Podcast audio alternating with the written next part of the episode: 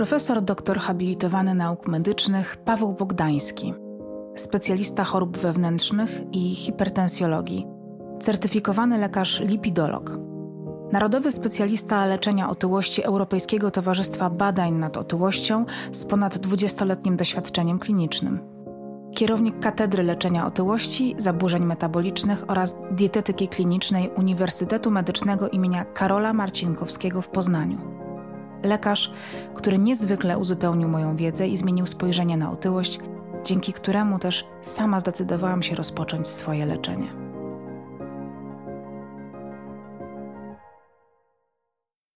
Panie profesorze, bardzo się cieszę, że się y, dzisiaj po raz kolejny spotykamy, już jakiś czwarty raz w naszym życiu. Przynajmniej w moim się widzimy czwarty raz.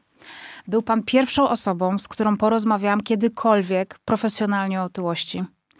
I to pan profesor był y, takim, myślę, zapalnikiem do tego, żebym ja tak już od A do Z postanowiła sobie zrobić plan, że chcę się wyleczyć. I przyznam szczerze, że myślę, że jestem jedną z. Naliczyłam wczoraj tak na szybko, w ciągu ostatniego pół roku, ze 170 osób, które napisały do mnie w ogóle wiadomość na temat rozmowy z Panem, że ona zmieniła ich życie.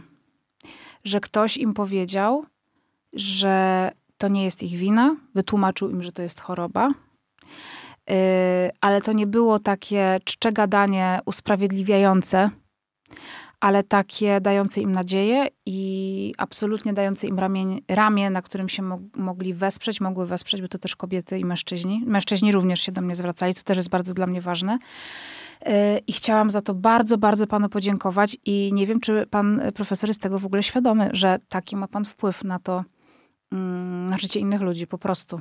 Poza gabinetem. Pani Justyno, no bardzo dziękuję. To bardzo mm, słowa, które budują. Mnie mm. również i dają takie poczucie, że warto mówić, warto rozmawiać, warto spotykać mhm. się, warto odczarowywać tę chorobę, na którą tak. choruje coraz więcej osób w naszym kraju, po to, żeby poprawić skuteczność, mhm. po to, żeby każda osoba, która choruje na otyłość, wiedziała, jak zmierzyć się z tym, z tą podstępną, groźną, przewlekłą chorobą, która ma tendencję do nawrotów, która samoistnie ustępuje, która zagraża życiu, zdrowiu, która dewastuje wszystkie narządy i organy naszego mm -hmm. organizmu i która jest prawdziwym nieszczęściem wielu osób. Dlatego to, co przed chwilą pani powiedziała, zwłaszcza też w imieniu osób, które panią słuchają, do, które pani do, napisały, jest, jest dla mnie impulsem do, mm -hmm. a, i takim utwierdzeniem, że tą drogę, którą przyjęliśmy, droga próby zmiany świadomości postrzegania tej choroby w naszym kraju, ale też w Europie i na świecie, bo mm -hmm. to nie mhm. tylko problem Polski jest, jest, jest drogą właściwą, mm -hmm. jest mhm. globalną. Jesteśmy w czymś, sytuacji bez precedensu w historii ludzkości, zatem, zatem my nie mamy doświadczeń, nie mieliśmy doświadczeń, jak do, do tej choroby podejść. Nauka rozwija się bardzo szybko, mamy coraz więcej dowodów i danych pokazujących jednoznacznie, że, że przyczyna tej choroby jest niezwykle złożona, że uczestniczy w niej bardzo dużo różnych e, nie do końca poznanych czynników, że to taka specyficzne zaburzenie homostazy energetycznej organizmu. Czasami nie potrafimy znaleźć um, początku, miejsca, w którym nagle coś się w mhm. naszym organizmie psuje, psuje. przestaje działać. No Zaburzone właśnie, bo... są ustawienia mhm. fabryczne, jak to mówią no pacjenci. No nagle, nagle te ustawienia fabryczne zawodzą, nagle coś się dzieje niedobrego w moim życiu.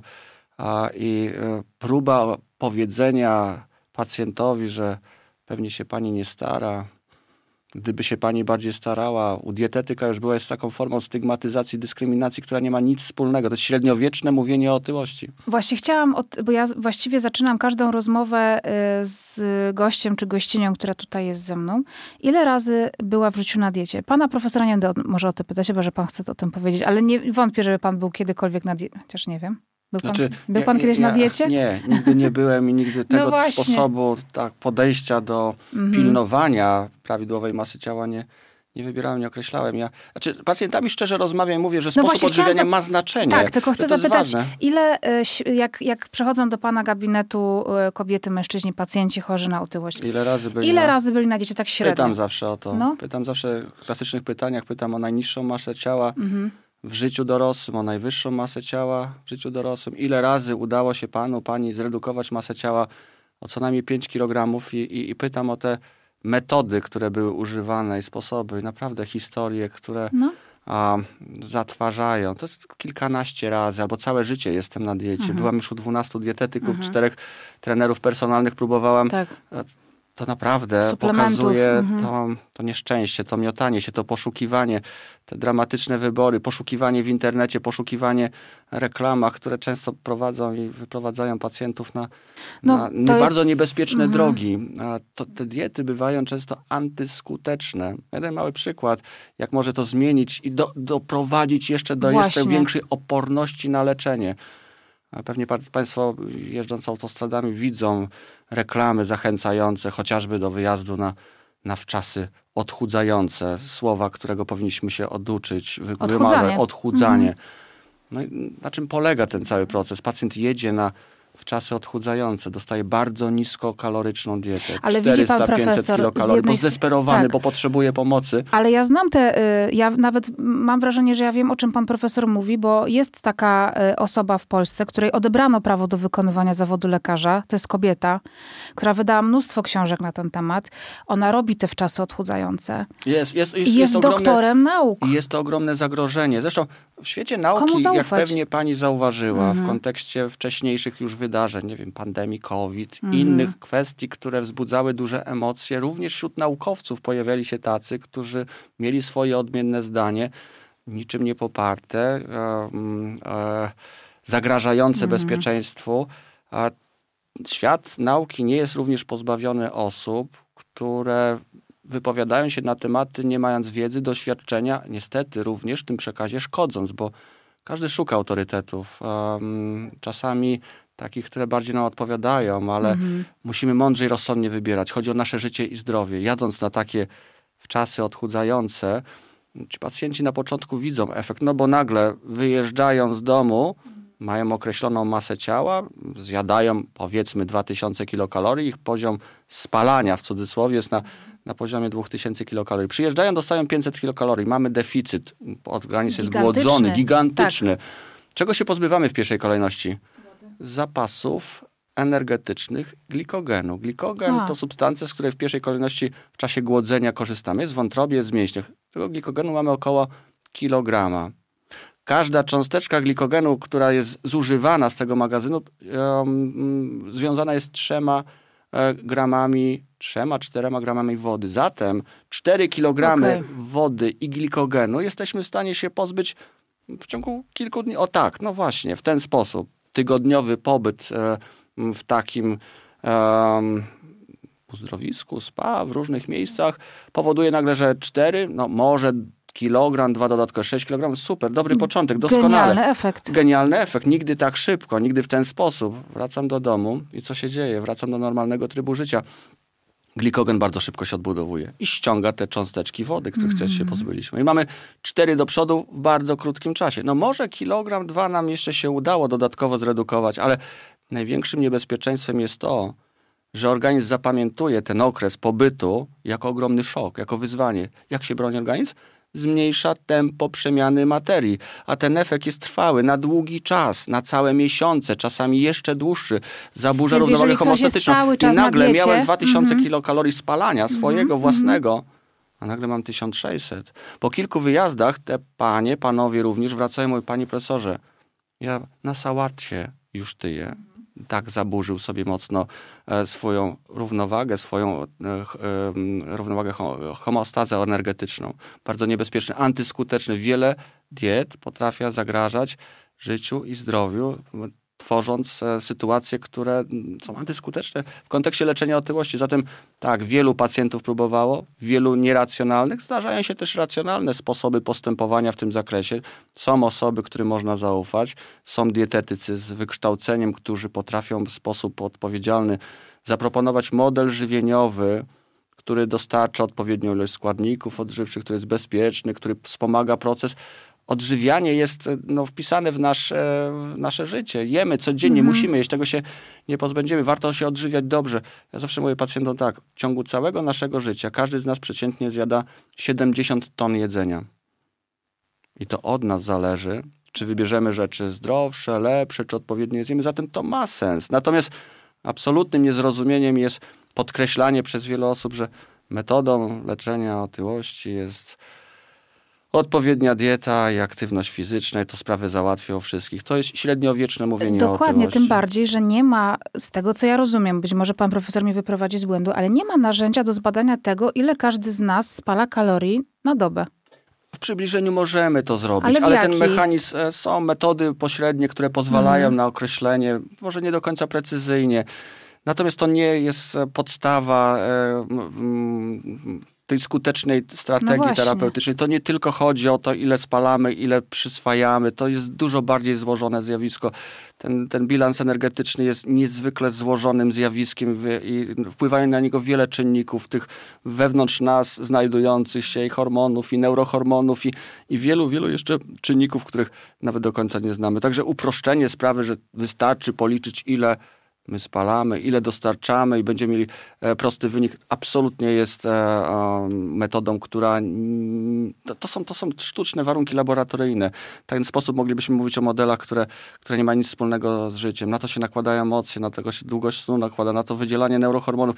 Wiele, wiele innych czynników, które nie pozwala w tak bardzo prosty, zrozumiały sposób. Ja wiem, do czego pani dąży do stwierdzenia, które często niesłusznie jest powtarzane, no przecież to jest czysta matematyka. Tak. Spalasz tyle, Bo ja to zjadasz powiedziałam, tyle, wytwarzasz tak, deficyt. mhm.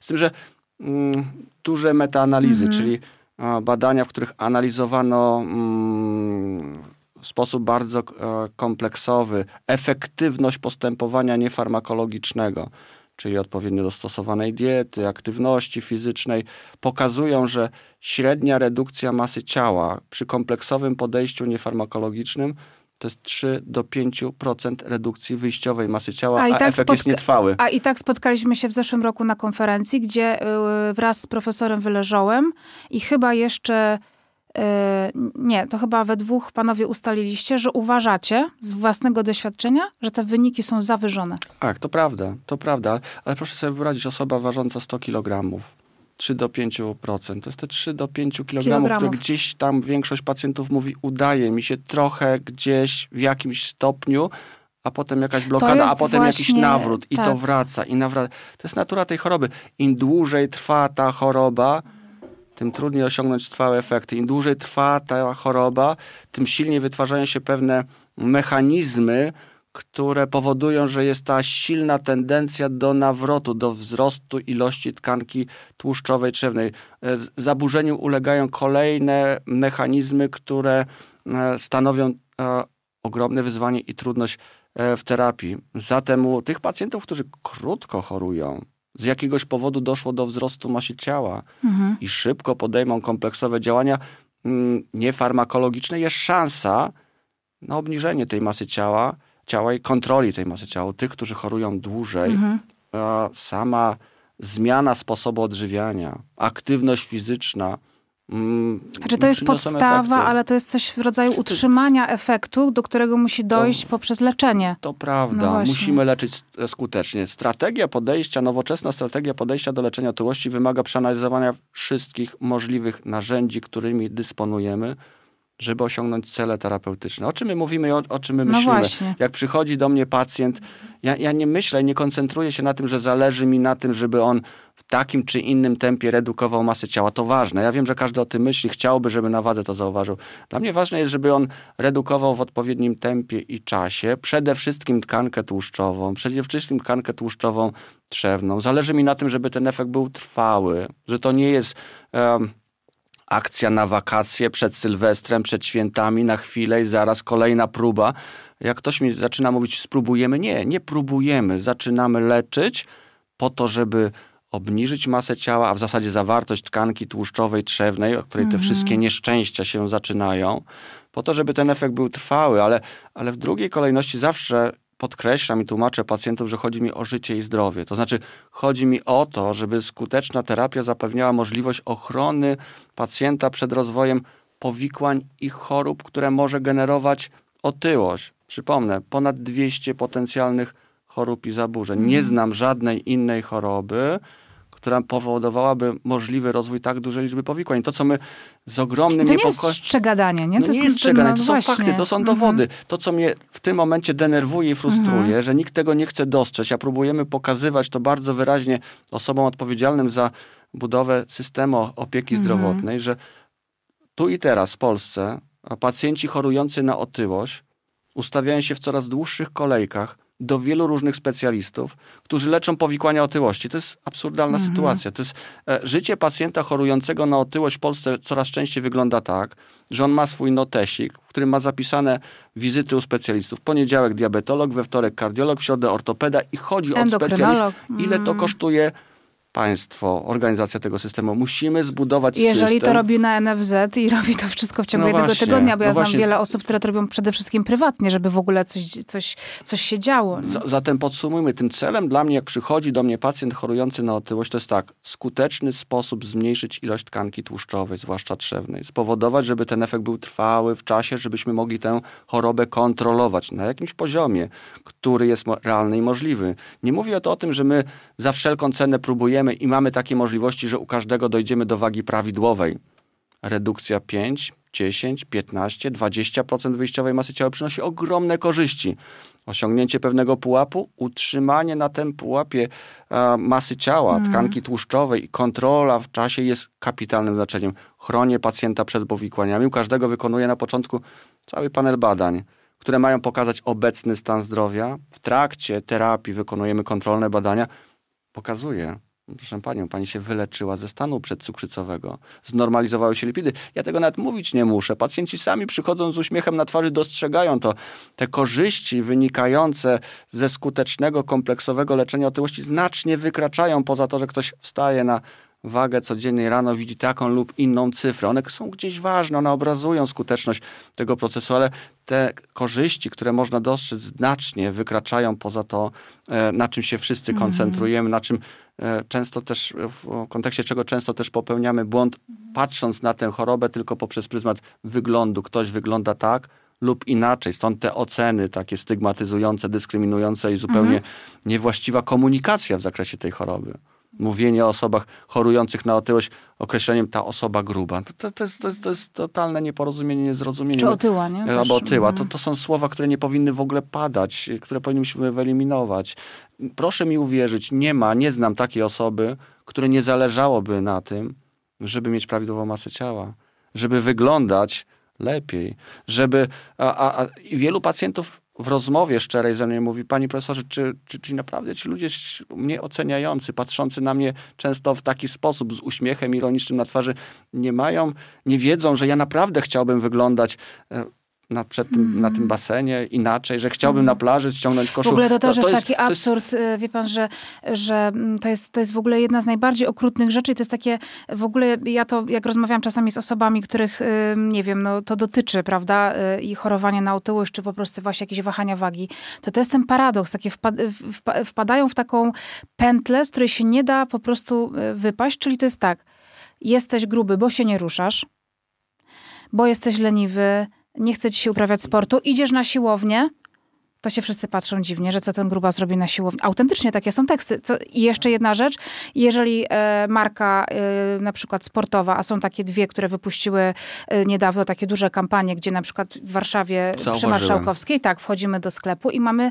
e, mamy e, manekina, który ma pewnie rozmiar 46, 48 i ludzie są oburzeni że w ogóle takie coś powstaje, jak można normalizować.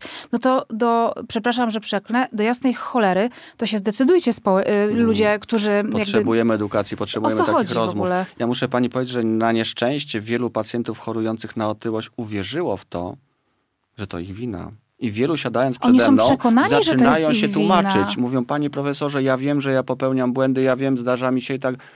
Mówię, ale o czym pani mówi? Mhm. A komu się nie zdarza? Czy zna pani taką osobę, której się nie zdarzyło popełnić błąd? Mhm. Czy wszyscy idealnie przestrzegają zaleceń? Czy wszyscy są tak w Polsce tak bardzo aktywni? W ogóle, nawet jeżeli z- faktycznie mamy jakąś osobę, która ma nadmierną masę ciała, tak? No powiedzmy, że kwalifikuje się nawet do jakiegoś drugiego, trzeciego stopnia, nawet do pierwszego stopnia otyłości.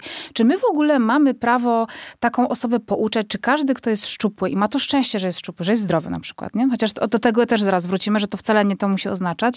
Czy każdy, czy każdy z nas, y, nie wiem, nigdy nie je chipsów, nie, nie wiem, nie pije piwa, No, no nie pije słodkich tym, napojów, że- nie je lodów? O co my chodzi? próbując w ten sposób, mówiąc o otyłości, od razu przypisujemy całą winę pacjentowi. Jakby No. to przed nami siedział ten właśnie ktoś, co zjada codziennie na śniadanie chipsy, popija kolą, a potem dwa hamburgery. Dokładnie. Wszystko jest spłycenie, niezrozumienie Spójrzmy charakteru tej choroby. na A osoby muszę pani powiedzieć, no. że znam wiele osób chorujących na otyłość, która od- odżywia się wzorcowo. Tak, wiem. Lepiej niż osoby... Sałatki, pięć razy, Naprawdę, y, tak, posiłki, Naprawdę, tylko jogurty, przerażająca białko. ocena, tak jak jedna z pacjentek, która mi opowiadała, przyjechała do niej koleżanka. Ona przez pół roku stosuje się do wszystkich zaleceń, stara się, naprawdę robi wszystko, co jest możliwe. No i, I poszła z koleżanką, e, której nie widziała pół roku, na kawę, na restauracji. Zamówiła serniczek mały, bo dawno się nie widziała, malutki serniczek. I ona mówi, ten wzrok ludzi dookoła siedzących. I ona to słyszała, te słowa w ich oczach, patrząc na nich. Ta ocena, która mówi taka, no właśnie, jeszcze sobie zamówiła. To jest coś okrutnego, Ja przestałam chodzić do restauracji w pewnym momencie. O, bo ja po bo- prostu tego nie chciałam oglądać. No, no, Dlatego musimy uświadamiać i pokazać, że osoby chorujące na otyłość w zdecydowanej większości chciałyby wyglądać inaczej, że osoby chorujące na otyłość potrzebują pomocy i leczenia. Ja to mówię studentom medycyny i lekarzom, bo I tu też jest robią? problem, Mhm. ponieważ lekarz też niestety, ale bardzo często popełnia ten błąd różnych specjalności, widząc pacjenta, e, który e, ma nadmierne Była kilogramy, to co? Mhm. Trochę, jak próbują być delikatni, Mm. mówiąc o boczki trochę pani się tam, coś się ostatnio przyptyło Mhm. Co, pani sportu nie Krysiu. ma, nie? No No właśnie. właśnie, Mhm. pewnie coś ostatnio z tym sportem gorzej. E, Straszne oceny. My nie jesteśmy, ja mówię my jako lekarze, od oceniania. My jesteśmy od tego, żeby pomóc i skutecznie leczyć. Mhm. Również edukując w zakresie tych podstawowych elementów niefarmakologicznych Mhm. sposobu odżywiania i aktywności, bo być może zdarza się tak, że nie wszyscy mają pełną wiedzę, nie wszyscy rozumieją, na co polegają zasady. To oczywiście jest obowiązkiem, ale nigdy nie zaczynam tej terapii, że pani musi się wziąć za siebie. Mhm. Że e, od dzisiaj pani będzie się starała i każdy pacjent się stara, naprawdę, jak widzi efekty, jak widzi wsparcie, jak widzi strategię, jak widzi cele, jak widzi, że ktoś autentycznie chce pomóc i rozmawiać, nie oceniać, tylko Pan- poszukać tak. dobrej drogi, rozwiązania, e, dostosować indywidualnie. Każdy z nas się różni. Pan profesor mi kiedyś powiedział bardzo mądrą rzecz, że pan w ogóle się nie dziwi temu, że przychodzą pacjenci, na przykład po 15 latach choroby, i przychodzą, bo usłyszeli, że może jeszcze nadzieja w panu profesorze leży. E, I pan mi wtedy powiedział, że pan nie dziwi się, że przez 15 lat ten ktoś nic nie robił, bo skoro 40 razy wcześniej próbował i mu się nie udało, odniósł pora, porażkę, prawda? Zmienił się metabolizm, było jeszcze gorzej, jeszcze gorzej. To kto z nas w jakichś innych warunkach próbuje po raz szans. tysięczny tego samego, żeby odnosić porażkę? jeszcze tą po całą porażkę bierze na siebie, Tak. całą odpowiedzialność. Znowu mi się nie udało. Mi się nie udało. Jestem do, do kitu.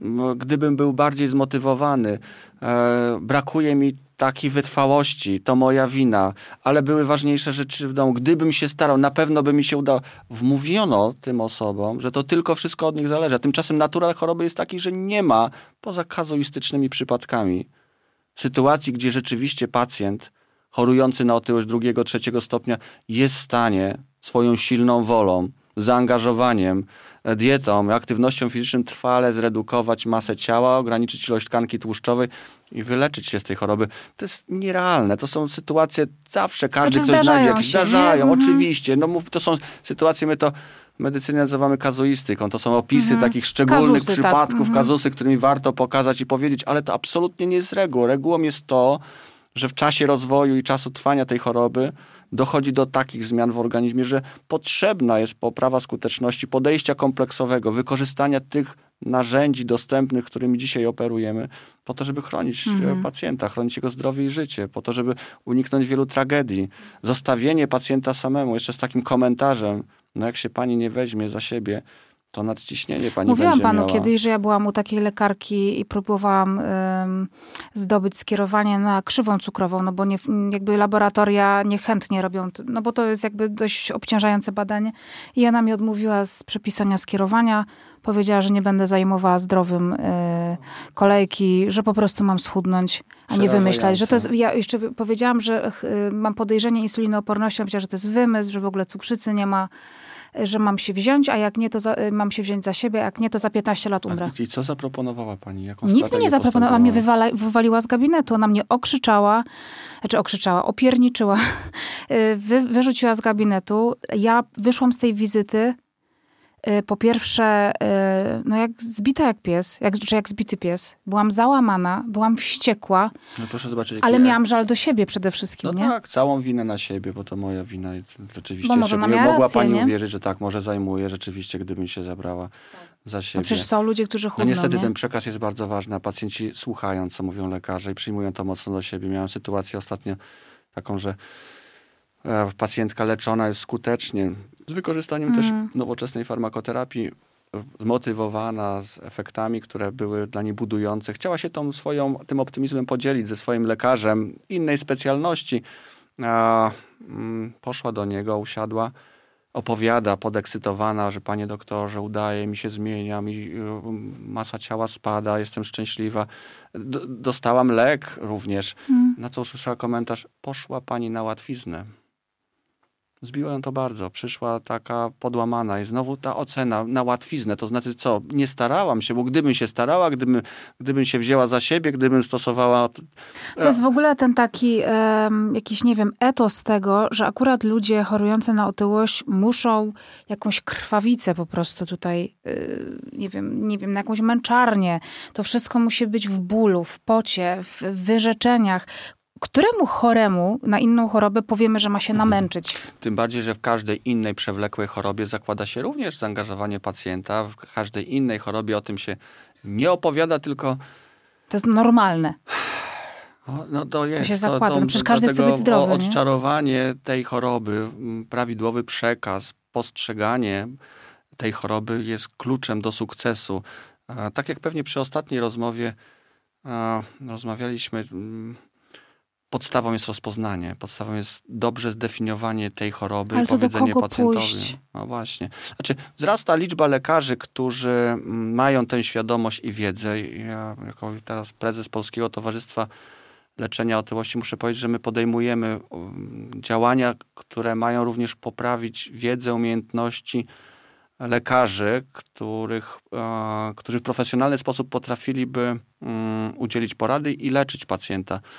Prowadzimy już drugą edycję e, certyfikacji lekarzy i ośrodków, którzy mm, mają zajmować się leczeniem otyłości. Tam jest kilka modułów, wykładów, jest egzamin na końcu. I te osoby, które wykazują tą ponadprzeciętną aktywność, później nadajemy im certyfikat. Jest to dostępne, te ośrodki i te miejsca na stronie naszego towarzystwa. Jaki jest adres tej strony? ptlo.org.pl. Na tej stronie jest też miejsce, certyfikacja i mapa interaktywna Polski pokazująca, że tam są lekarze, które my wierzymy jako towarzystwo, że wiedzą więcej niż przeciętny lekarz, że rozumieją naturę choroby, że uczestniczyli w szkoleniach, które my potwierdzamy certyfikatem, a ośrodek, który dostaje taki certyfikat od nas, poza tym, że ma lekarzy certyfikowanych, to też ma odpowiednie zaplecze, warunki, sprzęt pozwalających na to, że zgodnie z zasadami w godny sposób i odpowiedzialny jest w stanie się e, dane miejsce zająć em, leczeniem pacjentów chorujących na otyłość. I, i to jest jakaś mm, z naszej strony wynikająca aktywność wspomagająca ten budowę systemu, której ciągle nie ma, na który czekamy, bo my potrzebujemy w naszym kraju, zresztą w Europie również, dużych zmian systemowych, żeby pacjent chorujący na otyłość mógł e, pójść do miejsca, s- w którym uzyska kompleksową opiekę, e, którym porozmawia zarówno lekarz, dietetyk, psycholog, fizjoterapeuta, gdzie będzie ustalona strategia postępowania, że ustalone Że zostaną będzie leczył cały zespół lekarzy i specjalistów. bo, no Mhm. chodzi o poprawę skuteczności. No My właśnie. musimy skorzystać ze wszystkich możliwych narzędzi, przekazać to w sposób zrozumiały, odpowiedzialny. Ten pacjent musi mieć możliwość powrotu do tego ośrodka, musi mieć e, szansę kontroli w tym zakresie. To się wszystkim opłaca. Od tego pacjenta zaczynając, który w tym Mm. momencie błądzi, szuka, dzwoni, szuka w internecie. E, Ktoś w rodzinie podpowiada, słyszałeś, jest taka super dieta, a, a wiesz, ja kupiłam taki pas ostatnio, a ja byłam u kogoś, a ja spróbowałam. To nie na tym to ma polegać. To jest ogromny szum i zamieszanie. Zresztą Ja dlatego wszystkim... ten podcast założyłam, bo ja wiem, że to jest para... Ja jestem absolutnie niewykształcona medycznie, jestem po prostu osobą chorą, która jest w trakcie leczenia, która miała okazję poznać kilku bardzo mądrych ludzi, specjalistów w tej dziedzinie, między innymi pana profesora. I ja wiem, że to jest jedno z niewielu źródeł dostępnych informacji na temat otyłości w Polsce, takiego powiedzmy dostępnego w przestrzeni e, no, publicznej, dostępnego od ręki, tak. w przystępnym, w przystępny i, sposób, i, prawda? Pacjenci to doceniają i osoby poszukujące mm. trafiają w to miejsce, to rozmowy. Ja dlatego też, tak jak zaczęliśmy naszą rozmowę, wierzę, że takie rozmowy mają sens. Stąd moja mm. obecność dzisiaj u pani, pani Justyno, bo Bardzo głęboko w to wierzę, że to ma sens, żebyśmy odczarowywali, żebyśmy pokazywali całą prawdę o tej chorobie, żebyśmy odczarowali to spojrzenie, że to nie jest wina pacjenta. Że... Ja pana profesora jeszcze zapytam, bo y, wiem, że zajmie nam to du dużo czasu, bo wiem, wiem, że pan będzie mi to tłumaczył i też nie mi, ale też słuchaczom i słuchaczkom. O tych różnych typach otyłości. Bo ja dostawałam bardzo dużo pytań o to, okej, okay, to BMI jest przede wszystkim bardzo miał, e, mało uwzględnione, czy bardzo takim uproszczonym, powiedzmy, narzędziem diagnostycznym, tak, że można stwierdzić, czy się ma nadwagę, otyłość pierwszego, drugiego, trzeciego stopnia, tak? Więc e, po pierwsze, czy każda osoba, która jest yy, właśnie mierzy na tych takich centylach, nie, nie są centyle, na takiej tabelce, prawda, wkracza tam w te przedziały wag wagowe na swój wzrost, czy każda taka osoba, która przekracza normę ma otyłość i jest chora na otyłość? Po drugie, czy można być szczupłym albo chudym, powiedzmy, czy takim normalnym, mieścić się w prawidłowej wadze, mieć prawidłowe BMI i chorować na otyłość? I jeszcze, żeby pan e, profesor mi powiedział to, co e, powiedział pan mi na samym początku, dzisiaj jeszcze nie, były, nie było kamer i mikrofonów włączonych, o tej już totalnie e, najnowszej jakby otyłości, tak? Która wynika jest u dzieci, u młodzieży, ale to już na samym końcu. Tak, znaczy To może zacznijmy temat, od tego właśnie, czy każda jest... osoba, która przytyje nagle, jest chora na otyłość. Nie mamy idealnych kryteriów, które pozwalałyby na takie precyzyjne rozpoznanie tej choroby. No, to od lat używamy wskaźników BMI, który uwzględnia masę ciała, wzrost, e, wyliczone wskaźniki powyżej 30 upoważniają do rozpoznania otyłości, powyżej 25 do nadwagi, są odpowiednie stopnie otyłości. Te ten wskaźnik BMI tak naprawdę powstał na potrzeby szycia mundurów dla, dla wojska. To, to taka jest geneza Poważnie? tego wskaźnika. Tak, i potem został zaadoptowany w medycynie. Bardzo gruby wskaźnik, który no, szybko w dużych populacjach pozwala na określenie, że coś się dzieje niekorzystnego, albo może dziać się coś niekorzystnego. Natomiast jakbyśmy wzięli tak losowo mm, cztery osoby ze wskaźnikiem BMI 30, no to może się okazać, że wśród nich będzie, nie wiem, sportowiec z dużą Dokładnie masą tak. mięśniową, tak. który absolutnie nie ma nic wspólnego E, z chorobą otyłościową. No ale z drugiej strony będzie miał się, większą masę no ciała właśnie, i będą obciążone stawy na przykład. Może się znaleźć tam osoba, która ma mm, et, chorobę na początkowym etapie rozwoju, to znaczy nie ma jeszcze żadnych śladu powikłań tej choroby, żadnych zaburzeń, nie rozwija się, nie widać cech insulinooporności, nie widać zaburzeń lipidowych, zaburzeń gospodarki węglowodanowej. I równie dobrze może znaleźć się tam osoba, która jest skrajnie chora, która wymaga e, szybkiej, kompleksowej, całościowej pomocy po to, żeby chronić życie i zdrowie, że za moment może się coś bardzo złego wydarzyć. W związku z tym sam wskaźnik BMI jest tylko taką lampką, która się w głowie ma zapalić mhm. i powiedzieć: OK, muszę okay. to zweryfikować. Coś jest ze mną nie tak. Mam powyżej 25, no to taki gruby wskaźnik zaczyna być nadwaga. Zainteresuję się to, pójdę, odwiedzę specjalistę, lekarza, który sprawdzi, jak wygląda mój stan zdrowia. I tak naprawdę na tym etapie powinniśmy dokonać dodatkowych pomiarów, chociażby zawartości tkanki tłuszczowej, zobaczyć, czy jest jej nadmiar, czy nie, gdzie ona jest zlokalizowana, jaki jest stosunek mięśni do tkanki tłuszczowej, czy bardziej precyzyjnie określić, czy mamy do czynienia z rozwojem i postępem tej choroby, która w założeniu zakłada, że za, zaczyna być za dużo tkanki tłuszczowej, zwłaszcza tej trzewnej, tej zlokalizowanej między narządami, tej bardzo aktywnej hormonalnie. Jak się to bada? Jak ją zobaczyć? Znaczy, metod jest dużo, część używanych jest tylko w celach naukowych, na mhm. przykład rezonans możemy zrobić i wtedy dokładnie można policzyć, jaka jest zawartość.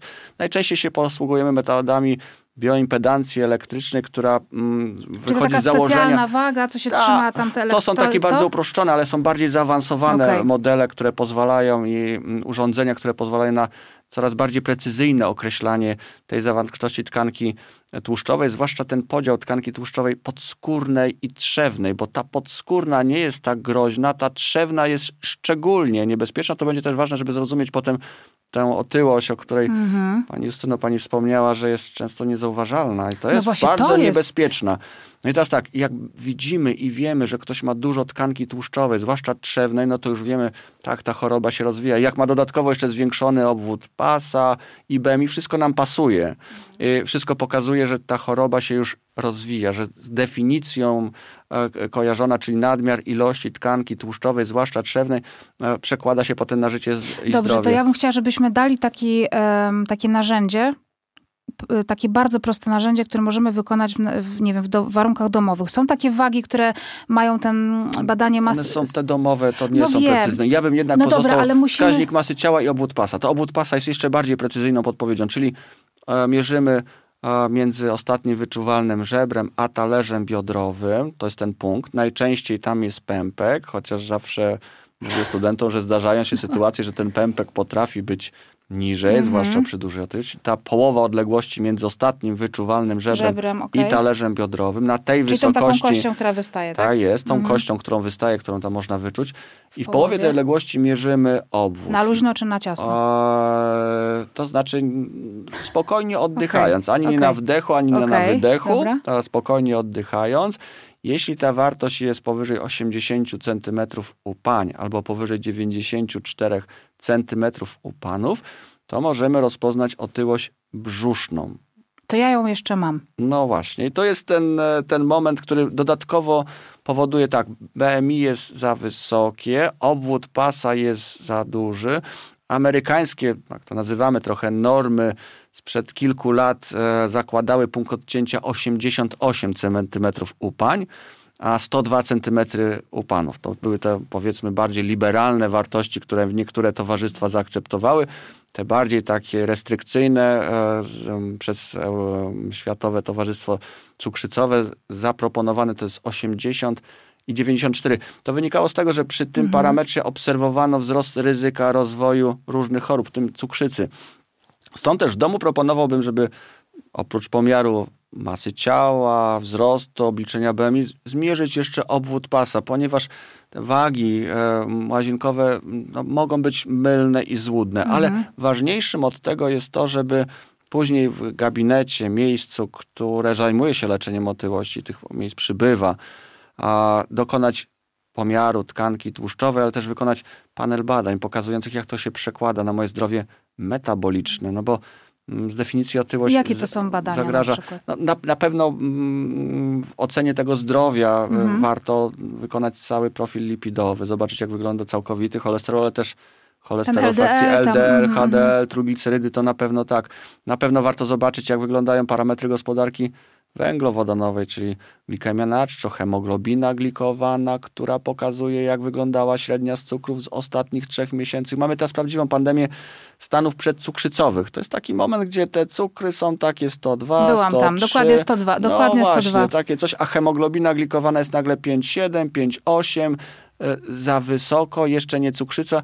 E, no to jest ten moment, który jednoznacznie pokazuje, że ta nadmierna ilość tkanki tłuszczowej wyrządza już szkody w naszym organizmie, że trzeba Insulina zrobić. pewnie. Bardziej zaawansowanych jednostkach rzeczywiście oceniane jest też stężenie insuliny, poziom insuliny, wyliczany jest wskaźnik HOMA, HOMA oceniane, mm. czy mamy do czynienia z insulinoopornością. Ktoś, kto się lepiej orientuje, zna, potrafi ten rytm. Ale wie pan, e, panie profesorze, ja na przykład sama osobiście byłam dwa razy u lekarza, który mi zlecił badania właśnie takie pod kątem tutaj mhm. otyłości i tak dalej i e, na przykład dostał e, glukozę na czczo, i ona była w normie. I powiedział, że okej, okay, nic mi nie jest. W zasadzie zgodnie z zaleceniami Polskiego Towarzystwa Diabetologicznego, było... w momencie, kiedy no mamy właśnie. otyłość, która istotnie zwiększa ryzyko rozwoju cukrzycy, powinniśmy wykonać próbę obciążenia glukozą i trochę rozszerzyć tę ocenę, nie koncentrować się tylko i wyłącznie na glukozie, bo, bo e, ocena, wykrycie stanów przedcukrzycowych wymaga trochę bardziej rozbudowanej diagnostyki. Warto ocenić kwas moczowy, ale też warto zmierzyć ciśnienie, popatrzeć i poszukać w tym zakresie badań, czy ta nadmierna ilość tkanki tłuszczowej przekłada się już na nasze zdrowie. Po to, żeby zacząć skutecznie leczyć. Ale no, ale to, że tego... na przykład ktoś nie ma nadciśnienia, to nie znaczy, że... Oczywiście, no bo że ja tak. na przykład nie ale mam może nadciśnienia. Mieć, no tak, no, No, nie wszystkie no powikłania właśnie. muszą się rozwijać od razu tu Właśnie. i teraz. A powiem więcej, nawet jeśli ktoś przyjdzie i wszystkie badania wyjdą idealnie. Bo są takie osoby, Są ja takie osobiście osoby. znam dwie Idealnie, takie osoby, wszystkie tak. badania idealne. Waga bardzo Waga duża. wysoka, Mhm. tkanka tłuszczowa jest no, ewidentnie nadmierna, obwód pasa jest za duży, ktoś mówi ok, ta choroba mm, nie wyrządza mi żadnej krzywdy, znaczy to nie jest otyłość, to nie muszę leczyć. To też nieprawda, nie ma zdrowej otyłości. Nadmierna ilość tkanki tłuszczowej, nadmierna e, waga, masa ciała przekłada się na zwiększone ryzyko rozwoju powikłań. Chociażby to nadmierne mechaniczne Mhm. obciążenie stawów kolanowych, biodrowych, kręgosłupa, chociażby. Ale też mm, my nie wiemy, na którym etapie tych naszych możliwości adaptacyjnych organizmu jesteśmy. U niek- niektórzy pacjenci cechują się tym, że dłuższy czas musi trwać otyłość, zanim dojdzie do rozwoju powikłań. U niektórych te powikłania się pojawiają bardzo szybko. My nie wiemy, kto jest bardziej zagrożony jakim powikłaniem. U jednego mamy trzy powikłania od razu, u niektórych siedem, dziesięć.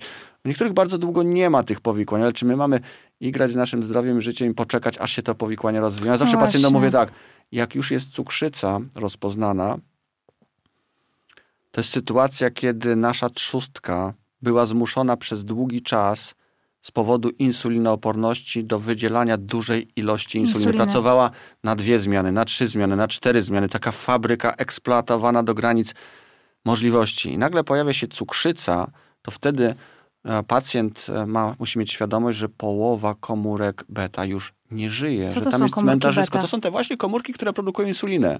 I że my jak za długo męczymy tą trzustkę, jesteśmy w stanie przedcukrzycowym, czekamy, czekamy. nie odnawia, to jeszcze nie? nie cukrzyca. E, nowoczesne metody pozwalają na taką protekcję i ochronę. To jest, to jest historia przyszłości. Natomiast nie możemy czekać zbyt długo i testować tej naszej trzustki, tych naszych komórek, które produkują insulinę i doprowadzać do sytuacji mamy cukrzycę, bo dochodzi do nieodwracalnych procesów. Poza tym im dłużej trwa ta otyłość, nawet jak nie ma powikłań, to zaczynają się e, dokonywać pewne zmiany i zaburzone są mechanizmy, które utrwalają taką pamięć organizmu i dążenie do tej wysokiej masy ciała. Dochodzi do pewnych zmian biochemicznych w naszym organizmie, które skutkują tym, że za jakiś czas będziemy chcieli tą masę ciała zredukować i nawet nam się skutecznie uda taką lub inną metodą zredukować, to te zaburzone mechanizmy powodują, nie, nie, wracamy do tej poprzedniej masy ciała i mamy nawrót choroby. Nie efekt jojo, jak to często mylnie się nazywa, to jest nawrót choroby. I on wynika właśnie z tego, że dochodzi do wielu zmian, które powodują, że tak trudno jest później pacjenta leczyć. Potrzebujemy coraz bardziej zaawansowanych metod terapii. Zatem nie lekceważymy tej otyłości, która rozpoznana na podstawie BMI, obwodu pasa, tkanki tłuszczowej pokazuje, że jest za dużo tkanki tłuszczowej, że jest za duży obwód pasa. Mając tę pełną świadomość, że BMI nie jest idealnym narzędziem, że często e, nie odzwierciedla... takim najbardziej ogólnym tak, wskaźnikiem. szybkim takim Mhm. screeningiem. Okej, ma zapalić tylko lampkę, mam to zweryfikować. Być może nie jest tak źle, być może rzeczywiście bardzo dużo ćwiczę, jestem aktywny, mam dużo tkanki mięśniowej, a tkanki tłuszczowej prawie nie mam. Jestem gdzieś na granicy tych wskaźników, ale to nie jest powód do mm, bardzo intensywnej pracy, ale być może jest dużo gorzej niż sobie wyobrażam. Ciężko powiedzieć, dopóki nie porozmawiamy, zapytamy, zmierzymy, zbadamy. E, To jest ta w cudzysłowie nazywana przez niektórych zdrowie otyłość, ale nie ma zdrowej otyłości. Każda otyłość powinna być leczona, korygowana, oczywiście dostosowując narzędzia do potrzeby w tym czasie. Ale to też nie jest tak, żeby to wybrzmiewało tak, że teraz mówimy wszystkim osobom, ej, jesteś chory, pamiętaj, że jesteś chory. To nie, nie, Nie, mówimy nie o o pewnym chodzi. zagrożeniu. No ja, czasami nie- niewielkie zmiany w tu stylu życia na tym etapie, jak to jest na granicy, jak to rzeczywiście nie mamy dowodów na istniejące powikłania, nadmierną tkanki tłuszczowej trzewnej, to rzeczywiście niewielka korekta pozwala zapobiec rozwojowi tej choroby, bo my mu, musimy sobie oddzielić dwie rzeczy. Prewencja otyłości, czyli zapobieganie rozwojowi tej choroby i mówimy o takich osobach, które są na granicy i do końca nie mamy pewności, czy już jest e, zgodnie z definicją ta choroba rozwinięta, czy też mamy osobę, która już choruje. Nie? To nie, nie chodzi o ocenę i szufladkowanie.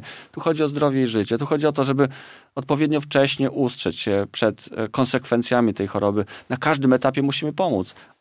kiedy ona się zaczyna, kiedy już trwa, albo kiedy trwa bardzo długo. Do każdego musimy podejść indywidualnie. Do każdego dostosowujemy takie narzędzia, które mają uchronić przed rozwojem tych konsekwencji medycznych i, i, i, później tych trudności, które pacjenci napotykają. I też myślę, że warto jest teraz y, powiedzieć o tym, co jest chyba takie najbardziej obrazoburcze y, w takim pozytywnym sensie, że, że to jest zawsze wina pacjenta. To najlepszym przykładem moim zdaniem są dzieci Y, które chorują nie dlatego, że piją napoje gazowane, jedzą chipsy, białe chleby, pieczywo i tak dalej. Ja rozmawiałam z moją znajomą, y, pozdrawiam zresztą bardzo serdecznie Dagmara, ona jest pediatrką i robi specjalizację z bariatrii dziecięcej. Ja mówię, jakiej bariatrii dziecięcej? Ona mówi, no, bariatrii dziecięcej. Są, jest coraz więcej przypadków y, dzieci, które się kwalifikują do operacji bariatrycznych właśnie y, le, w leczeniu otyłości, Coraz młodszych dzieci, tak, to prawda. O co chodzi w ogóle? I to prawda. wcale nie jest wina rodziców, bo to nie jest tak, że oni prawda. się źle odżywiają. Po prostu nagle zaczynają bardzo chorować. Yy, I mówił pan mi profesor dzisiaj, że jest, yy, tylko już nie pamiętam, jak się ten rodzaj otyłości nazywa na S. Zaraz o tym powiem. No właśnie. A jeszcze komentując tą kwestię, mhm. żebyśmy też nie... Mm, na niepotrzebną krytykę się nie, nie mm, narazili. narazili. Mhm. To jest tak, są potrzebne działania populacyjne, które eliminują niezdrowy sposób odżywiania, wysoko przetworzoną żywność, Oczywiście. dostępność. To jest ważne, to jest potrzebne. To też w jakiś sposób może uchronić jakiś procent osób przed zachorowaniem również na otyłość. Mhm. Ale z drugiej strony i jeszcze raz chciałem mocno podkreślić, to nie jest wina pacjenta, że on na tę chorobę zachoruje. No trochę wydaje się to mhm. sprzeczne, te, dwie, te dwa zestawienia. Populacyjny jest ważna promocja E, dobrego snu, wypoczynku, aktywnego wypoczynku, ograniczenia dostępności do wysoko przetworzonej kalorycznej żywności. To wszystko jest ważne i potrzebne na etapie profilaktyki. Natomiast e, jest ogromna liczba pacjentów predysponowanych do rozwoju tej choroby, a niektórzy te, u niektórych te czynniki są tak silnie wyrażone, że naprawdę a, jedzenie wody i sałaty w żaden sposób nie rozwiąże e, e, sprawy i nie pozwoli w skuteczny sposób wyleczyć Czyli z powietrza uchronić. się zdarza. Mhm. E, tak można w cudzysłowie mhm, no. powiedzieć. To, to może dla części z Państwa brzmieć niewiarygodnie, ale naprawdę pracując już blisko 30 lat z pacjentami chorującymi na otyłość, e, e, uwierzcie mi Państwo, wielu pacjentów w dramatyczny sposób, wykorzystując wszelkie możliwe metody, poświęciłoby wszystko po to, żeby, e, żeby skutecznie zapanować nad tą chorobą. Oni wiedzą bardzo dużo o, o diecie, o aktywności, wiedzą pewnie więcej niż ja, bo przeszli to osobiście, wszystkie e, możliwe opcje byli u wielu specjalistów, korzystali z różnych podpowiedzi e, i to nie jest tak, że oni biernie czekają, aż ktoś za nich coś zrobi. No, to, to, jest, to jest sytuacja, którą Pewnie jakby ktoś posłuchał, posiedział, pobył, zmieniłby wielokrotnie zdanie na ten temat. I, e... Ja miałam takiego, e, mam taką osobę w rodzinie, właśnie takiego no to jest mężczyzna i on zawsze był taki bardzo zasadniczy. Po prostu chcesz, to robisz wszystko, poświęcasz cały, no po prostu wszystko, całe życie ma się koncentrować wokół tego. Jeśli chcesz schudnąć, to masz schudnąć. I w ogóle właśnie to nazewnictwo, masz iść na siłownię siedem razy dziennie, nie dziennie, ale siedem razy w tygodniu. Po prostu y, ustarasz sobie cel, jedziesz z koksem i tak dalej. I ja tak kiedyś zrobiłam i on po prostu widział. Zresztą kiedyś, jak była pandemia, mieszkaliśmy tam razem przez kilka tygodni. E, i on zobaczył, e, co ja jem, czy ja się ruszam. Że jem najmniej z nich wszystkich. Tak, tak, to prawda. I on mówi, ja cię kręcę, to jest po prostu I to często pacjenci mówią, że w całym towarzystwie siedząc, jeżdżąc na jakieś wyjazdy, ani naj... słodyczy, no ani jakiś. E, Zresztą wiem, do, no, dowód był chociażby w pandemii COVID-19, kiedy generalnie doszło do wzrostu masy ciała w tak. populacji polskiej, Siłą europejskiej, rzeczy. ale kiedy mhm. analizowano, u kogo bardziej wzrosło, to te osoby, które były predysponowane, które chorowały na otyłość, które miały nadwagę, e, u nich nastąpił większy statystycznie -hmm. wzrost masy ciała niż u tych, którzy nie mieli. A w zasadzie podobne czynniki nas dopadły, to znaczy zamknięcie, -hmm. to znaczy stres. I Część yy, osób płaci za to mhm. dużo większą mhm. cenę. Za, mhm. za, każdy taki niekorzystny czynnik środowiskowy, który się pojawia. Wszyscy żyjemy pod wpływem lęku, stresu, napięcia. Tak. Jesteśmy przebodźcowani, mamy daty, terminy. Przeżywamy to wszyscy tak samo. To ten styl życia, na który ktoś mówi, no przecież mamy wpływ na swój styl życia. Czy na pewno? Czy na pewno mamy na to wpływ, że nagle możemy się uwolnić, żyć spokojniej, wolniej, rano wstać, wypić sok, pójść na spacer, potem yoga. Kto dzisiaj i tak może żyć? Tylko niektórzy płacą za to bardzo wysoką cenę. Czy znaczy, są Mają ludzie świadomość... uprzywilejowani, którzy no, no są w stanie? Czy uprzywilejowani, nie mówię w takim negatywnym, bo ja, ja też często... Chronieni pan, może przed tym, że nie widać wzrostu masy ciała w taki sposób, Nie, który... mam, mam bardziej na myśli takie uprzywilejowanie, nie wiem, ktoś mieszka w dużym mieście, ma dostęp do no tak. fajnych warunków pracy. No tak.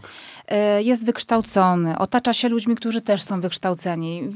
Ma, ma dostępność, łatwiej, tak, tak, ma dostępność do jakiejś, e, nie wiem, super żywności, do fajnych lekarzy, ma pieniądze na to, żeby pójść do specjalisty e, prywatnie, nie wiem, zapłacić e, kilkaset, nawet tysięcy złotych za taką wizytę kompleksową, nie wiem, u ginekologa e, i tak dalej.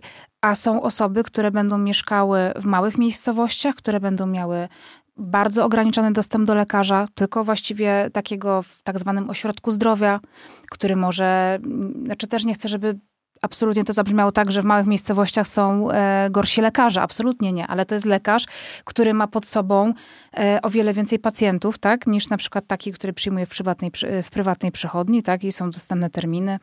Wie pan, co mam na myśli, ja prawda? Wiem. No, to, są, to jest ta dyskusja nad zmianami systemowymi, które pozwolą na to, żeby większa liczba osób mogła w profesjonalny sposób skorzystać z tego, co my dzisiaj już wiemy i potrafimy. Tak, to, to prawda, że to jest nierównomiernie rozłożone na mapie Polski na, i możliwości nie wszystkich są. Hmm. To, to prawda, to, to, to wyzwanie, które stoi przed nami, to konieczność, która dzisiaj się tu i teraz pojawia przy tej pandemii, którą obserwujemy, przy tych no, dramatycznie wzrastających cyfrach. E, o tej otyłości, mhm. tej takiej drugiej stronie skrajnej, której chciałem teraz powiedzieć, to, to jest sytuacja, kiedy mm, ktoś e, mm, uważa tak, mam prawidłową masę ciała, BMI prawidłowe, mm, obwód pasa prawidłowy i jestem otyły. I to, jest, to może niektórych, i choruje na otyłość, i to może niektórych szokować, jak to jest. A często dotyczy to takich osób, które nie przywiązują większej uwagi do swojego stylu i sposobu życia, ponieważ uważają, że no przecież świetnie wyglądam, to po co ja cokolwiek będę o tym myślał. Nie? To jest tak to, zwany skinny fat, to jest to takie... I to jest ta mm, sytuacja mm -hmm. nazywana, mamy dwa, takie dwa fenotypy, foti i tofi. To jest ten... Foti i tofi? Foti i tofi w skrócie się nazywają. Jeden to jest fat outside, thin inside, czyli na zewnątrz jest dużo tkanki tłuszczowej podskórnej, mniej groźnej, a, a, a wewnątrz nie ma tej tkanki tłuszczowej wszernej. Taka trochę powiedzmy zdrowsza, jeśli możemy mówić, ale no, powiedzmy, że to ta, o której omawialiśmy, ta, mhm, ta lepsza wersja. Mhm.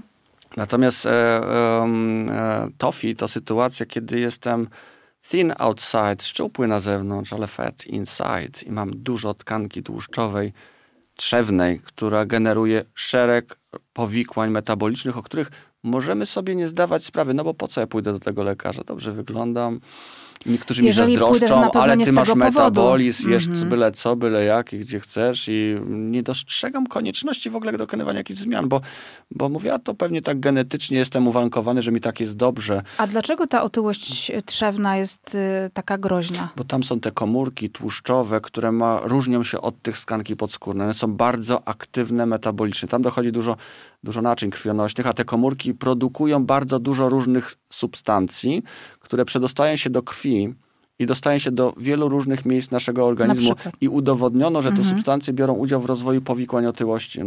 E, charakter ich, można powiedzieć, takie złośliwe komórki tłuszczowe, takie, które rzeczywiście robią największą szkodę, te, na którymi są naszym podstawowym celem terapeutycznym. To te komórki, których chcemy i ilość, i wielkość zmniejszyć. One rozdęte, duże, w dużej ilości produkują e, mnóstwo e, szkodliwych substancji, e, adipocytokin, substancji, które się przedostają do krwi i biorą udział w rozwoju powikłań. One są szczególnie zlokalizowane między trzewiami, między jelitami, między wątrobą, mhm. brzuchu, gdzieś głębiej. E, czasami naciekają też mięsień sercowy, naczynia naciekają, te w cudzysłowie nazwijmy to mhm. dla potrzeby dzisiejszej rozmowy, Rozumiem. złośliwymi komórkami tłuszczowymi, tymi pochodzącymi tym tłuszczem trzewnym, tym niedobrym. E, I on u tych pacjentów, którzy na zewnątrz wyglądają dobrze, mają prawidłową sylwetkę, wierzą w to, że wszystko jest dobrze, wyrządzają ogromną szkodę. Zatem mm, metodą, żeby to sprawdzić, zobaczyć jest chyba to, że co jakiś czas powinniśmy dokonywać kontroli medycznej. No tak jak jeździmy na przeglądu z samochodem, to może warto też się zainteresować, jak wygląda moje zdrowie metaboliczne. I znowu no. podstawowe parametry antropometryczne, ale to jest pomiar zawartości tkanki tłuszczowej, trzewnej, no i ocena tych parametrów mhm. metabolicznych. Nagle się okazuje, że te często młode osoby mają właśnie cukier 105, a tutaj triglicerydy 224, a, a cholesterol HDL obniżony, a tu wychodzi nagle, że mamy cechy insulinoporności, a kwas moczowy podwyższony. Coś się dzieje niedobrego i wtedy się okazuje, że źródłem tego nieszczęścia jest całkiem spora populacja takich pacjentów, jest ich, jest ich dużo. Dodatkowo dokłada się jeszcze jedno bardzo niekorzystne zjawisko, które e, obserwujemy, to to, że zapomnieliśmy do czego służą nogi. To znaczy wiele osób przestało uprawiać jakąkolwiek aktywność fizyczną, a wszędzie przemieszcza się samochodem, To nie chodzi tramwajem. o sport, nie? Czynny, aktywny tak, sport, chodzi o, to, co, o ten Mm. ruch, o to przejście, o dojście. Metro. E, e, przejście tych Spacer, kroków, no. 5, 10 tysięcy kroków, Mhm. 10 tysięcy kroków. Um, ubywa tkanki mięśniowej. Tkanki mięśniowej, która jest nam potrzebna do fizjologicznych procesów i, i nagle mamy taką otyłość, to już jest najgorsza postać, sarkopeniczną. Na myśli. sarkopenia, czyli zanik mięśni, tych dużych, tych mięśni, które pozwalają na prawidłowe spalanie różnych substancji, które dbają o tą e, fizjologiczną, e, fizjologiczne procesy biochemiczne one zachodzące. E, I to znowu może powołać tak, ubyło mi 10 kilo mięśni, przybyło mi 5 kg tkanki tłuszczowej trzewnej, w bilansie Więc na wygląda mam dobrze, na wodze 5. jest bardzo Mhm. ładnie, a to jest bardzo niekorzystne zjawisko. Mięśnie są w ogóle cięższe niż tkanka No tłuszczowa. właśnie, dlatego, dlatego to tych postaci, tych fenotypów otyłości może być naprawdę sporo i chyba taka dbałość o siebie samego i próba oceny tego um, metabolicznego stanu naszego organizmu u tych osób, u których tej otyłości nie widać, jest, e, jest też ważnym elementem. I często to jest tak, że osoby, które skrajnie znajdują się w tym fenotypie, gdzie tylko jest dużo tkanki podskórnej, a, a, a starają się, stosują się do wszystkich zaleceń, prowadzą zdrowy, dobry styl życia, mm, to te osoby są metabolicznie często dużo zdrowsze i później trafią na taki albo inny oddział, do, te, do takiego albo innego specjalisty, niż te osoby, które takie uśpiona czujność e, z poczuciem, że mimo że na wszystko nie muszę o nic dbać, nie staram się, nie mam świadomości, To że też to pan się dzieje. profesor teraz y, obala naprawdę bardzo silny mit tego, że po pierwsze y, jakby nie, nie można być y, szczupłym czy tam w normie i chorować na otyłość, to jest pierwsza rzecz, a po drugie, że jest coś takiego jak super świetny metabolizm, że po prostu mogę zjeść absolutnie no, wszystko to i jestem nieprawda. taki. Sp- Sprawdźcie państwo, bo to naprawdę można, można przespać ten ważny okres, kiedy pojawiają się już też nieodwracalne zmiany, bo ktoś żyjący z ciągłymi wysokimi lipidami narasta blaszka miażdżycowa i po wieku 20-30 ona gdzieś się rozwija. Wszyscy jak się jesteśmy bada? hodowcami naszej własnej blaszki miażdżycowej. Ona rośnie szybciej lub wolniej. Na nią mamy też wpływ. Oczywiście są czynniki genetyczne, No. ale jest wiele czynników, e, na które musimy zwrócić uwagę. Palenie papierosów, aktywność fizyczna, masa ciała, cholesterol, e, cukier. Wiele, wiele różnych czynników na to wpływa. Mamy kapitalny wpływ na to, żeby nasze serce, naczynia starzały się e, wolniej niż szybciej. E, W związku z tym e, ta, ta, ta czujność w zakresie kontroli tych podstawowych parametrów, które mogą mieć na to wpływ, jest, jest bardzo, bardzo Mhm. ważna. Em, Zatem to naprawdę duże uproszczenie. Traktujmy Roz- swój organizm tak jak na przykład, nie wiem, no mój mąż na przykład ma motocykl, który kocha, nie? I on go tam pielęgnuje, dogląda, serwisuje i tak dalej. Super, żeby że tak... ma pasję, to No dobrze. tak, to jest super. Ale właśnie mam, a kobiety na przykład, nie wiem, no ja sobie tam brwi robię, paznokcie i tak dalej. Wszystko regularnie sprawdzam sobie stan skóry i tak dalej, nie? To żeby tak potraktować trochę te, te, te Tak, swoje tak, ciała. przyjrzeć po się, tym. zobaczyć. Świadomy sposób mieć poczucie, że mm, mój stan zdrowia jest na odpowiednim poziomie. Czasami a, takie mm, spojrzenie bardzo powierzchowne, tylko na poziomie Gruby, nie gruby. no, no właśnie, Mm. to da, dalece nieprecyzyjne określenie i przyglądnięcie, definicja tej choroby, często właśnie prowadząca do albo do stygmatyzacji, oceny, szufladkowania, albo do usprawiedliwienia się w tym zakresie, że po co ja muszę dbać o siebie, bo przecież jestem w pełni zdrowia. Pozornie zdrowe osoby to w medycynie Albo do fałszywych się- założeń. Nie? Albo do fałszywych temat. założeń. A w Mhm. końcu chodzi o nasze życie i zdrowie. Nie? I to profesjonalne podejście do każdego indywidualnie dostosowane. To jak to ze mną jeść? No, warto czasami się przyjrzeć i zobaczyć. I, I na bazie tej otyłości, którą zaczęliśmy, doszliśmy do sytuacji, kiedy wydawałoby się, że nie ma tej otyłości. No jak? Ktoś ma prawidłowe BMI, prawidłowy odwrót pasa, Moja a siostra nagle właśnie, jest tak. otyły Mhm, metabolicznie? mhm. Jak to możliwe? No właśnie. No, No, moja siostra właśnie ostatnio zaczęła się skarżyć na to, że coraz trudniej jest jej utrzymać masę ciała i posłuchała któregoś z podcastów i kurczę, ty, a może ja jestem chora po prostu na otyłość? Ja mówię, nie wiem, bardzo możliwe, że tak. Mamy to gdzieś tam, mamy przecież wspólne geny.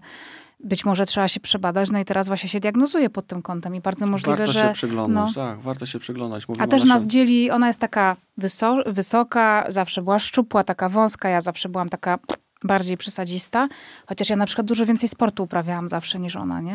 Ja, ja czasami pacjentom mówię, tym, którym e, chorują na otyłość i mówią, że Panie profesorze, to takie niesprawiedliwe. Ja się mm. cały czas staram, pilnuję, chodzę, dbam i, i, jak ja wyglądam. A moja koleżanka, która nic nie robi, nic się nie stara, mówię, e, może dzięki temu pani będzie dłużej zdrowa i sprawna przez dłuższe życie, wiedząc, że choruje pani na otyłość, że ta predyspozycja jest mm. silna, ale mm. dbając kompleksowo, pilnując badań mm. laboratoryjnych, stosując e, odpowiedni model żywienia, będąc aktywnym, stosując leki, które często są potrzebne po to, żeby poprawić tą równowagę energetyczną, po to, żeby wpłynąć na tą homostazę energetyczną, po to, żeby rzeczywiście leczyć otyłość, a nie tylko stygmatyzować, oceniać. I dzięki temu utrzymamy zdrowie i sprawność dłuższy czas. A być może pani mhm. koleżanka, która ma takie pozorne poczucie zdrowia, e, dzieją się u niej teraz takie procesy, które spowodują, że za jakiś czas no to ona trafi na oddział kardiologiczny, neurologiczny albo jakikolwiek inny. Oczywiście nie życząc no, jej tego, ale chodzi absolutnie. o to, żeby mhm. mieć poczucie, że to, co robimy dla swojego zdrowia, ma kapitalne przełożenie na wiele różnych procesów. To nie tylko, i leczenie otyłości nie polega tylko i na tym, że ma być na tej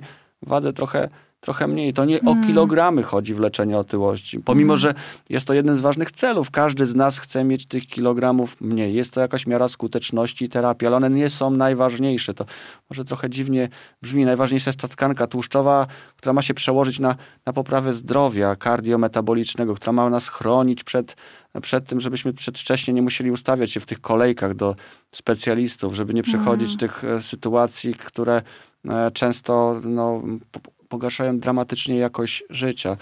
Endoproteza stawu Właśnie kolonowego. dokładnie chciałam powiedzieć Proszę pomyśleć sobie, to jest mhm. 70% wszystkich endoprotez stawu kolonowego u kobiet jest Wynika wykonywanych z... tylko i wyłącznie z powodu otyłości. 70%. A ból, cierpienie, leki przeciwbólowe, rehabilitacja, operacja, koszty, e, przedwczesne renty, niepełnosprawność. Ile tu jest bólu, cierpienia, wszystkiego, mm. chociażby z powodu kolejki do specjalistów. Mm to tylko jeden z przykładów. Pandemia nowotworów, które dzisiaj widzimy. Otyłość nieleczona, nierozpoznana, zaniedbana jest świetną pożywką dla nowotworów. Tam we krwi pojawia się mnóstwo substancji, które stymulują, pobudzają A może pan komórki. profesor powiedzieć, jakie na przykład to są substancje? Tak, że nie wiem, bo ja sobie... To są różne czynniki wzrostu, to okay. są też adipocytokiny. One powodują, że jest to taka świetna odżywka, pobudzająca te...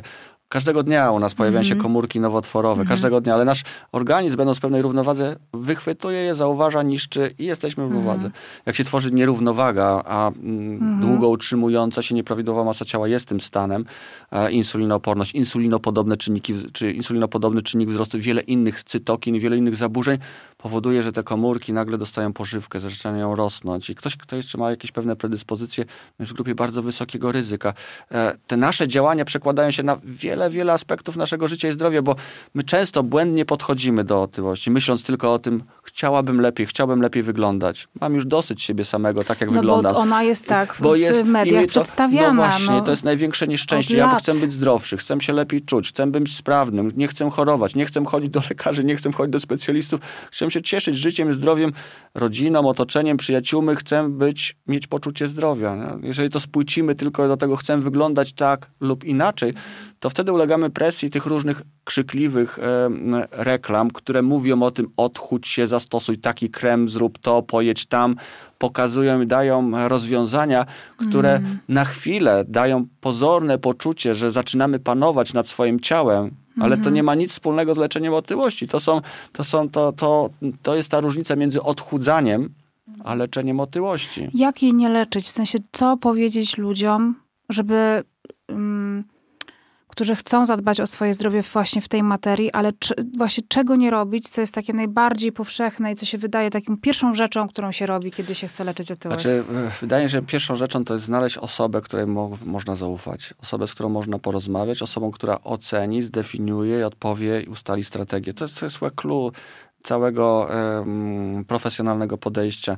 Najgorszym rozwiązaniem jest to e, ciągłe poszukiwanie nowinek i nowości, bazowanie na niesprawdzonych, e, a, a często wyglądających spektakularnie metodach, które zapewniają dzisiejsze media docierające e, i widzące, co poszukujemy. Mm. Proszę nałożyć na to jeszcze sztuczną inteligencję, która zobaczy, że ktoś znowu siada do komputera i poszukuje mm. metody i sposobu rozwiązania, to nawet podpowie mnóstwo różnych rozwiązań, które chętnie sprzeda później ten lub ta lub inna firma, po to tylko, żeby zarobić, na, bazować na nieszczęściu tych osób, które dramatycznie potrzebują pomocy. Zatem nie internet, nie poszukiwanie na własną rękę, nie, nie, nie sprawdzanie metod, które hmm. gdzieś ktoś tam zaproponuje e, jako idealne rozwiązanie, tylko próba e, usystematyzowania tej kwestii, spotkanie się z kimś, kto e, dokona prawidłowej oceny, osobą, która wykluczy te choroby i zaburzenia, które mm. mogą predysponować do rozwoju otyłości. To też jest bardzo ważna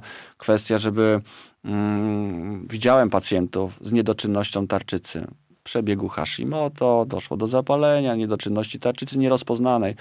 I przez wiele lat te osoby próbowały, e, e, no właśnie, leczyć się, no, a, a ten proces jest niezwykle trudny. Jak ktoś ma nieuregulowaną funkcję tarczycy, niedoczynność tarczycy, to naprawdę chodziło od dietetyka do dietetyka. Zatem najpierw ustalić, czy nie ma czegoś, choroby, leków, zaburzeń, które powodują, że to leczenie jest nieskuteczne, albo jest bardzo trudne. Pierwsza przez rzecz. jedną z dietetyczek, do której przyszłam. Ona była, ona pamiętam, że do mnie wydzwaniała chyba przez 3 czy 4 tygodnie miałyśmy taką wspólną jakąś, czy ja znałam osobę, która mi ją poleciła i przez tę osobę dowiadywałam się, jak bardzo ta dietetyczka jest na mnie zła, że ja na przykład nie wróciłam, że coś. Po prostu naprawdę to, w jakim okropnym e, środowisku, w jakiej, e, w jakiej sytuacji są osoby, które szukają pomocy. To jest dramat. Dramatyczne. Te osoby często opowiadają, że wychodzą... W majestacie prawa są gnębione, tak, poniżane, tak, tak. upokarzane.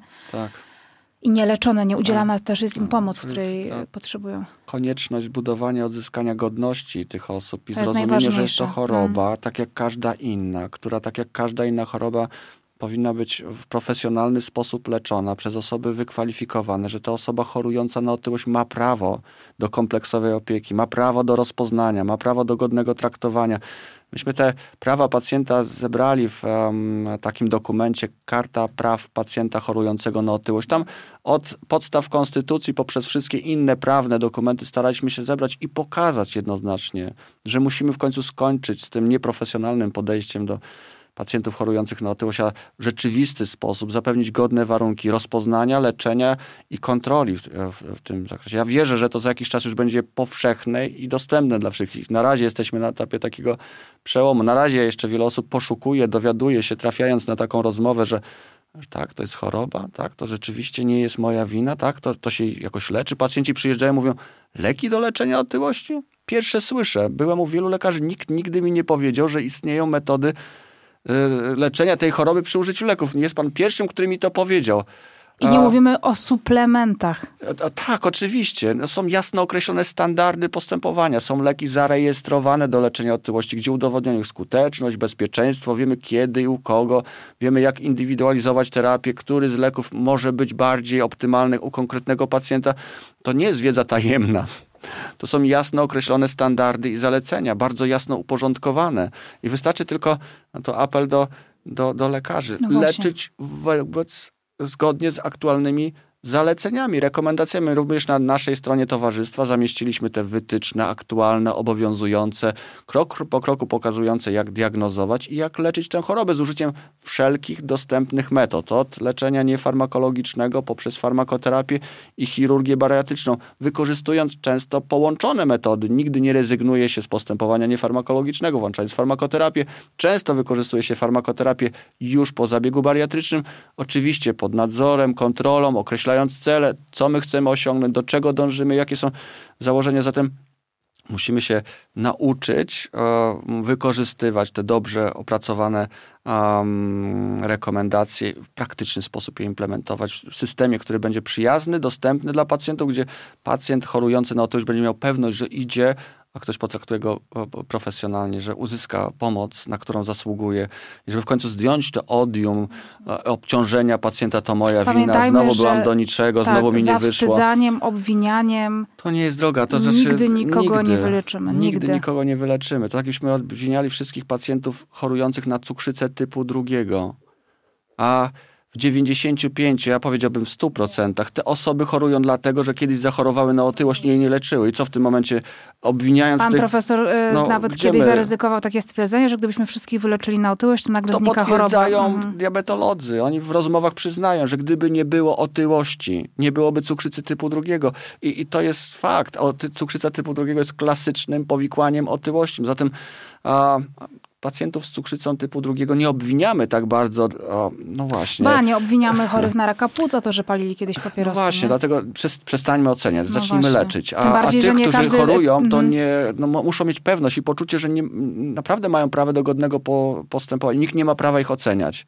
Nigdy żadnego pacjenta w gabinecie nie oceniłem. Nigdy nie powiedziałem, że to pewnie dlatego, że pani, że pan. A poszukajmy, a zobaczmy, a niech mi pan pokaże, a niech mi pan odpowie. Pewnie pan oszukuje, nie? Pewnie pan nie mówi mi całej prawdy. No, no właśnie, to, to, te zdania, które się niestety No. często pojawiają i, i wprowadzają pacjent- pacjenta w jeszcze większe poczucie. Była tu dokładnie y, taka y, przed panem y, parę spotkań temu Zuza, która robiła wszystko, a w ogóle aktywna osoba od dziecka, wszystkie sporty, no też zawsze czysta micha i też w domu zawsze, no y, uważaj Zuza, tutaj ten, za duży tyłek, za duży brzuch, za duże wszystko. E, I ona po prostu robiła absolutnie wszystko, całe życie było skoncentrowane wokół tej wagi i trzymania jej w ryzach. I co? I usłyszała właśnie chyba od lekarza, no nie, no na pewno musisz oszukiwać. Musi pani oszukiwać, skoro... No to, to, to jest się niezrozumienie, nie udaje, nie? niewiedza i to jest podejście, Jak się które ja ciągle czuje? określam jako średniowiecznym podejściem No. do, do leczenia otyłości. Dla mnie to jest w ogóle coś w rodzaju takiej tortury i znęcania się. Ja bym w ogóle to podciągnęła pod jakieś... To jest, to jest naprawdę znęcanie się... dyskryminacyjne, dyskryminacyjne. tak. I to jest no. dyskryminacja. Wielok- wielokrotnie przyjmuję to w, już Mhm. poziom dyskryminacji. Nikt nie ma prawa oceniać drugiej osoby. Mówimy tu teraz o chorobie otyłościowej. Jeśli ktoś chce edukować, pokazywać dobre rozwiązania, to jest zupełnie inna kwestia. Mhm. Proponując kompleksową strategię, mamy prawo jako lekarze, Mhm. korzystając z pomocy zespołu terapeutycznego, dietetyka, psychologa, fizjoterapeuty, pomóc i uczyć, bo nikt z nas nie wie wszystkiego. Do każdego trzeba podejść indywidualnie, zatem mm, próba edukacji, pokazania rozwiązań, podpowiedzi ma swój sens. E, Natomiast wyjście z tego Ale nie założenia... róbmy tego ekskatedra, nie? Że na zasadzie proszę w i tej nie chwili zaczynajmy tak. od tego. Najpierw dokładnie poznajmy sytuację, spróbujmy ustalić czynniki, które mogą prowadzić do niekontrolowanego przyrostu masy ciała, Mhm. bądź też utrudniają tę redukcję masy ciała. Zobaczmy jaki jest stan zdrowia, ustalmy strategię postępowania, pokażmy etapy postępowania, porozmawiajmy z pacjentem, że spróbujemy, jeśli to dotychczas nie było stosowane, wykorzystać te elementy niefarmakologiczne, ustalmy cel, do kiedy pracujemy z tymi elementami, a kiedy rozważymy rozwiązania farmakoterapii, poprawy skuteczności, bo ten moment musi nastąpić. Pokażmy również inne opcje, zwłaszcza u tych, którzy chorują na otyłość trzeciego stopnia, że być może rozważymy leczenie chirurgiczne, że to jest bezpieczna, skuteczna metoda, która chroni życie i zdrowie. I znowu ustalmy kiedy, w jaki sposób, jak to wygląda. E, To jest profesjonalne podejście do leczenia tej przewlekłej choroby. Każda inna... Skończmy z narracją, że jest to pójście na prawda, łatwiznę. To no. prawda. To nie, bardzo, bardzo, bardzo krzywdzące słowa, Nikt się z, podcinające z anginy nie wyleczy bez antybiotyku, nie silną wolą. Boże, O tak. co chodzi w ogóle? Do, do każdej innej chorobie przewlekłej y, są bardzo podobne Mhm. zasady. Szukamy najbardziej skutecznych metod po to, po to, że chcemy chronić pacjenta. Zawsze pytam tak, y, rozmawiając ze studentami, czy mm, pacjent, który przychodzi z ciśnieniami 160 na 100, zmierzonymi raz, a czy dostanie leczenie farmakologiczne?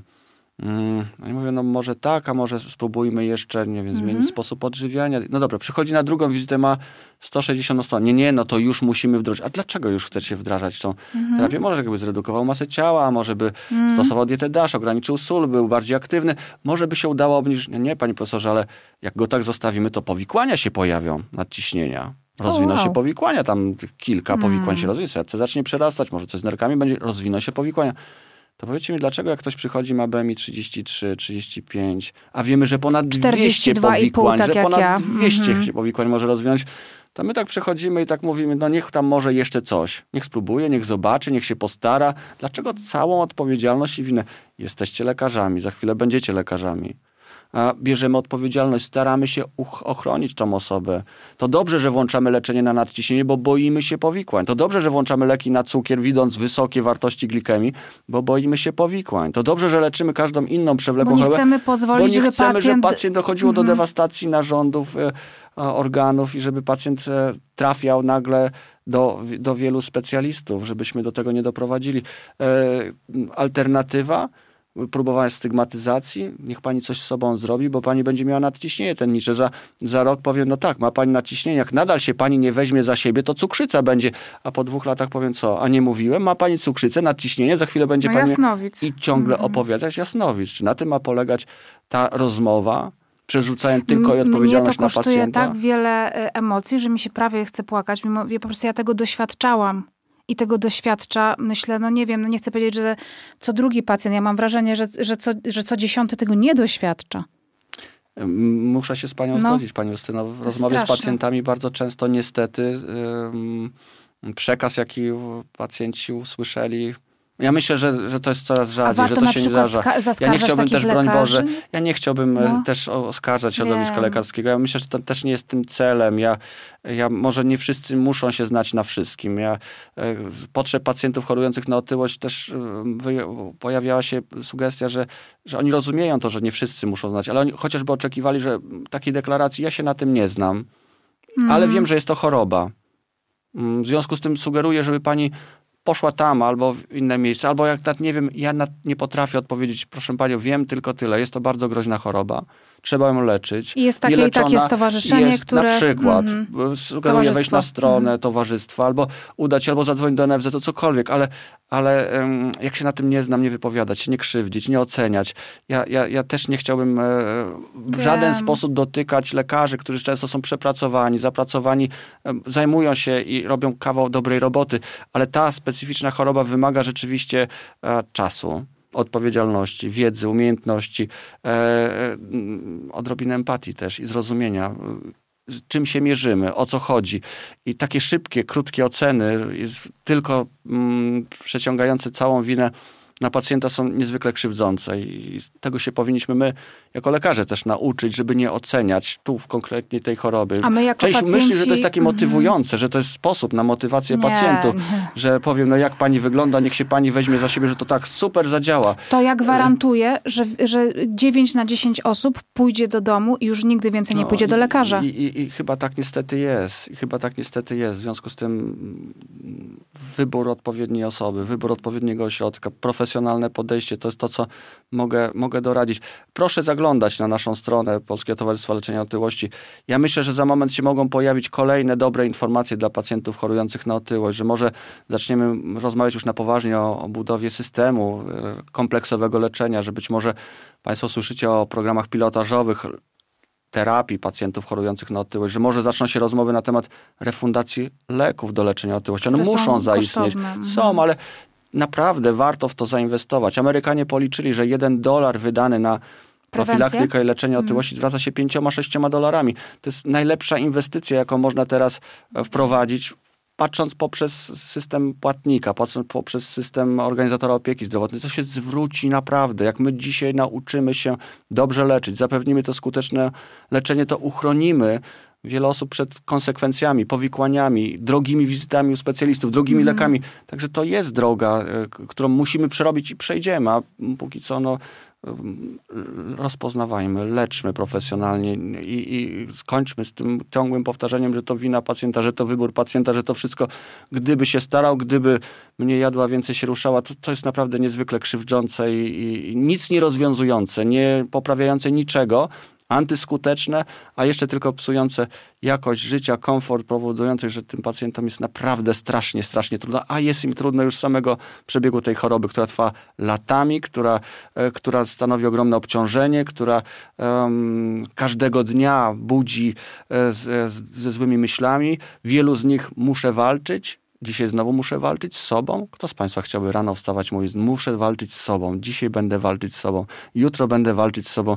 To jest jakieś wysłanie na zsyłkę, to jest tra traktowanie osoby w sposób, który naprawdę na to nie zasługują. Także wiele przed nami do zrobienia. Ja się cieszę, że, że możemy szczerze, uczciwie rozmawiać o, o, tak, ważnej, o tak ważnym problemie i że wierzę w to też głęboko, że że wielu Państwa to pomoże zrozumieć istotę tej choroby i poszukać e, rozwiązań, które już są. Postęp dokonuje się ogromny i ja jestem ogromnym optymistą. I patrząc na to, jakie narzędzia pojawiają się do leczenia tej choroby, że za rok, za dwa, za trzy będziemy w coraz lepszej sytuacji, że coraz większa liczba osób chorujących na otyłość naprawdę będzie w stanie uzyskać e, pomoc, która zapewni skuteczne leczenie i lepszą kontrolę. Jestem o tym głęboko przekonanym. Obserwuję to, widzę bez wnikania w szczegóły i podawania, mm.